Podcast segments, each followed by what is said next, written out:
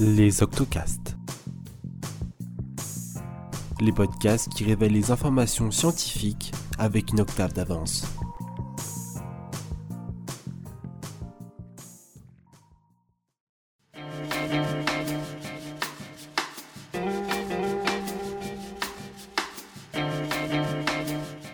Moi, j'avais écouté, euh, c'était une musique de Arcade Fire, parce que j'aime bien ce groupe. C'était We Exist. Dès la première fois que je l'ai écouté, en fait, j'ai, euh, j'avais eu cette sensation en fait où il y avait euh, comme du bleu et du rouge qui s'approchaient de mon champ de vision. Quoi. Sébastien est étudiant à Paris Diderot et possède une caractéristique particulière qui concernerait une personne sur 23. En gros, moi, je le sens vraiment comme une association de sens qui, en fait, euh, souvent, bah, quand j'entends une musique, ça m'arrive de voir des couleurs et souvent ça bouge. Sébastien est synesthète.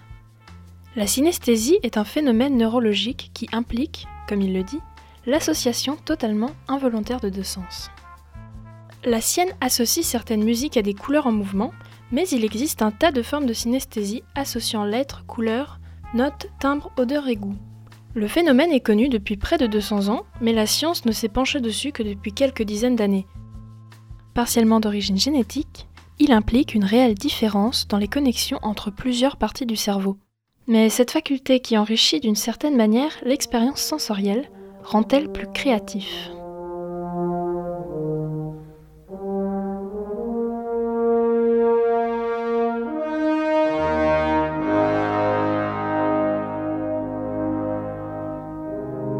Richard Wagner. C'est sa musique que Vassili Kandinsky a essayé de reproduire quand il a peint l'une de ses premières toiles purement abstraites, Tableau avec l'arc noir, en 1912.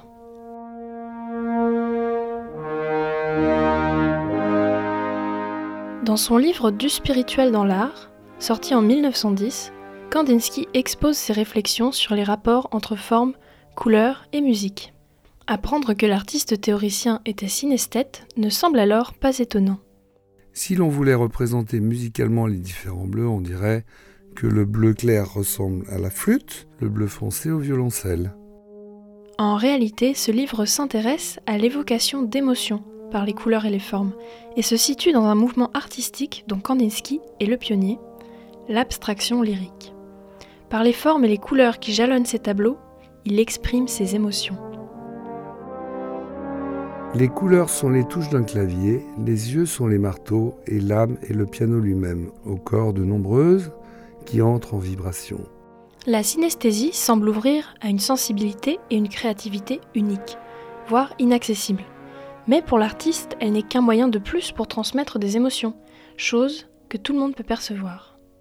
Je trouve que c'est un- une sensibilité qui est en fait euh, présente à peu près partout dans l'art. Dans le vocabulaire de musique, il y a déjà ça qui est associé.